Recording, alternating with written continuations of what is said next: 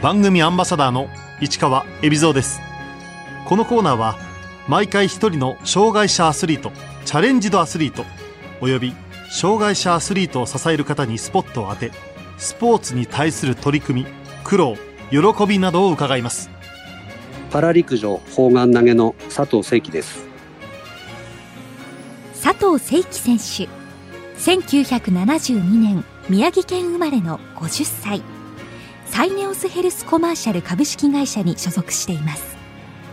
20代半ばから原因不明の病気により徐々に視力が落ち28歳の時に地元の盲学校へ入学。そこで陸上競技と出会います。2003年から本格的に陸上短距離に取り組み2007年2011年の世界選手権ではマイルリレーで銅メダルを獲得するなど活躍しました。2014年から投擲競技のやり投げに転向。現在は砲丸投げで2年後のパリパラリンピック出場を目指しています。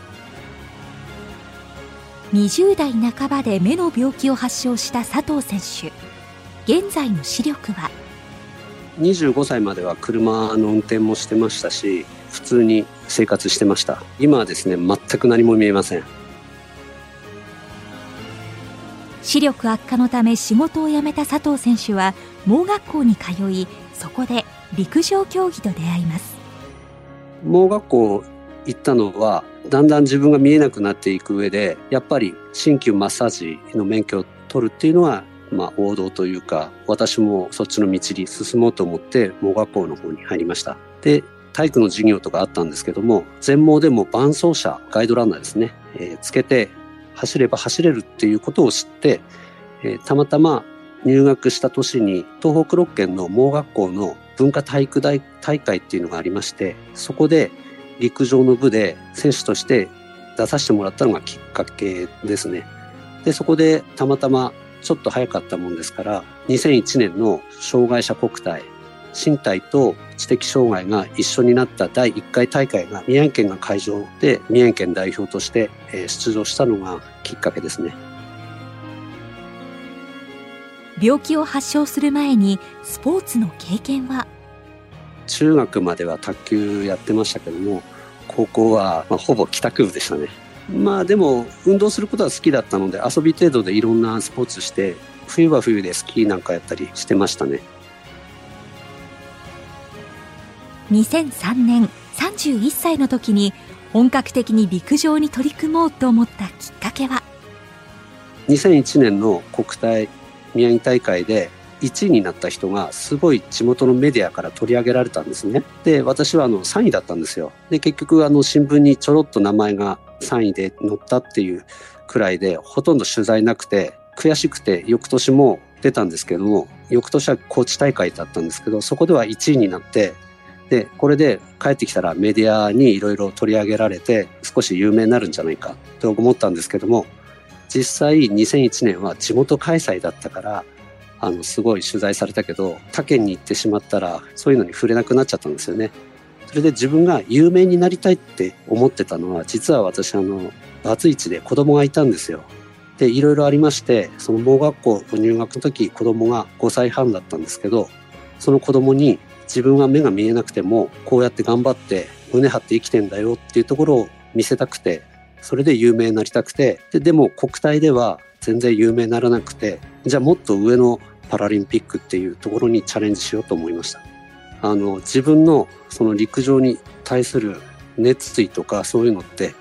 自分の子供に背中を見せたいっていうか、それが根源なので、陸上を語る上ではそこ外せないんですよ。自分の原動力だったんで。視覚障害のランナーは健常のガイドランナーと一緒に走ります陸上を始めるにあたり伴走者と指導者をどう探したんでしょうか？もともと陸上競技をやったことがなかったのでいろんな大学とかいろんなところに伴走者とかあと指導者っていうのを知り合いを通じて、えー、したんですけども地元の競技経験者の方に今のフォームとか走り方を教えられました。試合出るたびにどんどんどんどん記録伸びてって走るのが面白くなってきました。まあ競技をしているうちに仲間と知り合いまして、その中で東京のクラブチーム AFTC っていうクラブチームで、そこの大森重和さんっていう方が代表してるんですけど、そこのところに入らせていただいて、そこのチームにいる竹原くんという方と杉崎くんっていう方にガイドしてもらって練習してました。まあ、地元は地元であの、地元の大学だったり高校だったりの方々に伴走してもらってたんですけども、自分のベストタイムより、まあ、1秒早く走ってる走力がある方であれば、1回か2回の練習ですぐできると思います。佐藤選手は AFTC アスリートフォレストトラッククラブという東京の陸上のクラブチームに所属し腕を磨いていきました。努力が実り競技を始めて2年後の2005年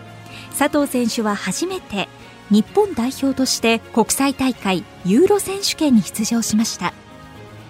代表選手として出れるぞってなった時はえ？自分が？っていう感じでしたね。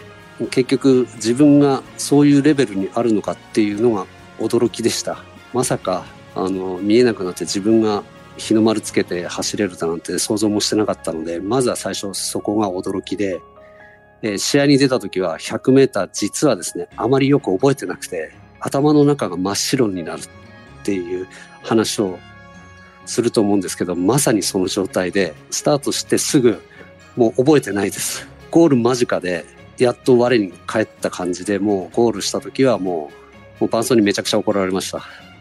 もうスタートしてもう頭真っ白だったんでゴール直前残り20とか10とかって隣で教えてもらうんですけどでゴールした後にすごく頭真っ白だったんですごく動きが悪かったらしいんですよ。何もたもた走ってんだバカ野郎って怒られて。っていうか頭真っ白で覚えてないんだけどっていう。まあその後のまあもちろんそこは予選落ちして、まあ、200メートルも数日後に出たんですけど、そこも予選では落ちたんですけども、しっかりレース展開も覚えてたので、そこは緊張せずに来たので、そこはちょっとほっとした感じでしたね。パラリンピックを意識し始めたのもこの頃からでした。まあ当初は2006年のアジア大会でさらに2008年の北京パラ出たいなとは思ってましたけどもそれがいけるのかどうかっていうのはその時はまだ分かってないっていうか狙える位置にいけるのかっていうところもあって実際にその代表になった時はいけるかなというふうになりました。佐藤選手は2007年ブラジル・サンパウロで行われたパラ陸上の世界選手権に出場。4人で400メートルずつ走るマイルリレーに出場しました。私はですね、アンカーでした。しかも、バトンの関係で一番距離が長いんですよ。ガイドがバトンをもらって、ガイドが渡すって感じなんで、まあアンカーなんでガイドがバトンもらいます。バトンを渡されるときは、ガイドランナーから今何位ですと順位を教えてもらうんでしょうか？そうですね、伴走が走り出すところのポイントに前の走者が来たときに、そろそろ来るぞっって言われて自分はもう走り出す準備をして「はい」って言われたらもうそこからガーッと走っていく感じですね。前の走者が来る前に今4位だぞっていう話をされて3位との差どれぐらいなんだって言われたら230って言われたんでああ結構しんどいなと思いながら準備してたんですけども大体伴走者が今どの辺前の走者がどの辺いてそろそろ最後の直線入ってくるぞとかそういう細かいのを教えてくれるんでで心の準備はもう早く来い早く来いっていう感じで待ってますけど。世界選手権サンパウロ大会の時アンカーの佐藤選手は4位でバトンを受けました。前を走るランナーを抜けば銅メダルです。2 3 0メーター空いてるって言ってたんでちょっと追いつくのきついかなと思ったんですけど興奮してたのか思いっきりスタートから行っちゃって伴奏に「おめえ早えよ」って言われてまあそれでも若干落としたんですけどそしたらバックストレートで並んだみたいでそしたら伴奏が「このまま抜いていくぞ」って言って自分で「え？追いつけるところか？もう抜いちゃうの?」って感じでこれはやばい。早めに抜いちゃったら絶対後半抜き返されるなと思ったんですけどもう最後の直線ではもう無我夢中で、もうヘロヘロになって顔も左右に振ってるし、もうとにかく伴走に止まれって言われるまで、手足をバタつかせるしかないなと思って、で、そのままゴールしたんですけど、だから抜かれたのか、抜かれてないのかもうわかんないで無我夢中で走ってました。ゴールしてから前の走者の着手の人とかがみんな寄ってきたんですよ。わーっつって。で、何位だ何位って聞いたら3位だって言われて、そこでやっとみんなでガッツポーズしたって感じですね。見事銅メダルを獲得した佐藤選手。初めて世界の舞台で表彰台に立った心境は？まあ俺以外は結構若い弱視の人たちだったんですけど泣いちゃってあの目隠ししてるんですけど当時はまだ真っ黒に塗った前が見えないようにすればいいサングラスでよかったんですけどもサングラスしながら泣いてました。で伴奏に「なんだよ泣いてんのお前だけだぞ」と言われてでも今までいろんな人に手伝ってもらって練習してで地元でも結局仕事してから夜練習するんであの競技場も田舎だと空いてなくて道路で練習するしかなくてもう泥臭い練習してたんでもうそういう辛い練習とか思い出しちゃってもう涙出ました。国際大会初のメダルから4年後の2011年。佐藤選手は世界選手権トルコ大会の代表に選出。ところが出発前の3月11日地元宮城で突然大きな揺れに襲われました。3月の30か31あたりに出国しなきゃいけなかったんですね。で大会が4月からだったんでそれでもう出発前に震災に遭いましてもう練習もままならなくて私が住んでるところは内陸だったんで、まあ、それでも家屋の被害とか結構あったし、ただ、目が見えないと、職場に行ってもどこに行っても何もできないんですよね。で、日本代表の方の監督から連絡が来まして、ちょっとこの状況じゃ厳しいっていう話をさせていただいたんですけど、まあ、お前が来ないとリレー組めないから、絶対来てくれって言われまして、で上司の方に相談しましたら、まあ、行けるんだったら行ってきた方がいいんじゃないって言われて、それで、まあ、その大会に出てメダルなり活躍すれば何かみんなの役に立てるかなとそういう思いで。4年前のサンパウロ大会と同じくマイルリレーにアンカーとして出場した佐藤選手。見事3位でゴールを駆け抜け自身2度目の銅メダルに輝きました。佐藤選手は2014年からメイン種目をやり投げに変更しました。ロンドンパラ狙って結局届かずだったんですけど、自分の目標である息子に自分の背中を見せたいっていうところが達成できてなかったんで、じゃあパラに出るためには次何が一番いいのかな。このままの短距離では上に上がることはちょっと体力的にも厳しくなってきたなと思って、それでもともとちょっとやり投げも興味があったので、短距離の走力を活かせるだったらやり投げがいいかなと思って転向しました。視覚障害のやり投げは健常のやり投げとどんな違いがあるんでしょうか？基本的には変わらないんですけどなんせ全盲なもんですから方向がわからないのでそのガイドの人がまず自分が走り出すところに私をこう立たせて歩数で何歩走ったら投げの体勢に移ってそこからリズムよく投げるっていうのが違うんですけども結局見えてないんで走路からちょっと脇にずれたところで声なり拍手なりそういうので音を出してもらうんですけど自分の頭の中で投げる位置とその音が出てるところと自分が立ってるところを三角形であのイメージして投げてました。東京パラリンピックを目指していた佐藤選手でしたが2018年2月。やり投げの全盲クラスがパラリンピックの採用競技から除外に。やめなく砲丸投げに転向しました。それこそ放心状態でした。え？みたいな。今更短距離にも戻れないしでも槍と砲丸ってまあ走って投げるか止まって投げるかってなので砲丸に行くしかないかなと。心の整理とかそこに行こうって思ったの多分1ヶ月か2ヶ月ぐらいかかったと思います。佐藤選手には競技人生を支えてくれる曲があります。シーモさんのコンティニューって曲です。ちょうど辛い練習終わって帰ってきてテレビで夢を叶えるぞっていうドラマがやってたんですよ。古田新太さんがあのガネーシアっていう神様の役であの夢を叶えるために課題があってそれを一つ一つクリアしていって最終的には主人公が自分の夢に近づけるっていうストーリーのドラマだったんですけど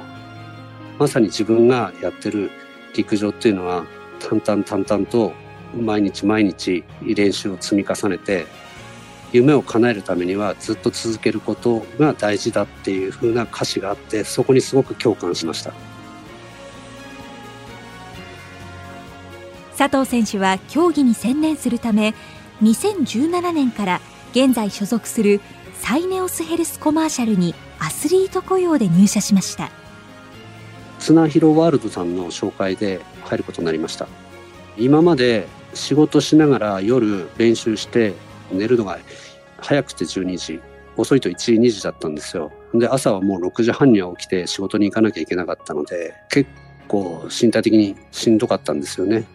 で今までこれでパラ狙えなかったっていうことはもうちょっと環境を変えてやらないと無理だなと思いましてそれで綱広ワールドさんにお願いしまして支援してくれる会社を紹介していただきました。現在の練習環境は？社員として雇っていただいて、まあ、練習環境とか競技に専念できるようなサポートいただいてます今は宮城の地元にいましてボランティアさん中心に練習手伝ってもらったりあと定期的な方眼のコーチングを受けたり仙台大学の学生使って短距離の練習したり。前は東京に月1回から2回行って AFTC の練習に参加して練習してました。2年後のパリパラリンピックを目指しこれから出場予定の大会は？今のところ5月のジャパンパラリンピックと6月の日本パラっていうのがあるんですけどそこで1センチでもいいですから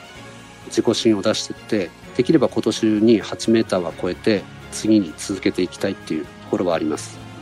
短距離の時メダルも取れて嬉しかったしやっぱりパラリンピックっていう舞台にまだ立ってないのでそこをチャレンジできるんだったらやらない手はないなと。なのでパラの舞台に立ちたいっていう気持ちがすごく今は強いです。とりあえずはパリまでは頑張りたいなと思ってます。これからの競技人生を通じて佐藤選手が伝えたいことは？もともと健常だった時のことを知ってる人も地元にいっぱいいるんですよ。で、特に何かに優れてた人でないっていうのはみんなわかると思ってるので、やる気になればやれるんだよっていうところが皆さんに伝わればなと。途中で障害者になった人も考え方をちょっと変えて前向きに生きられるっていうことを証明できればなとは思います。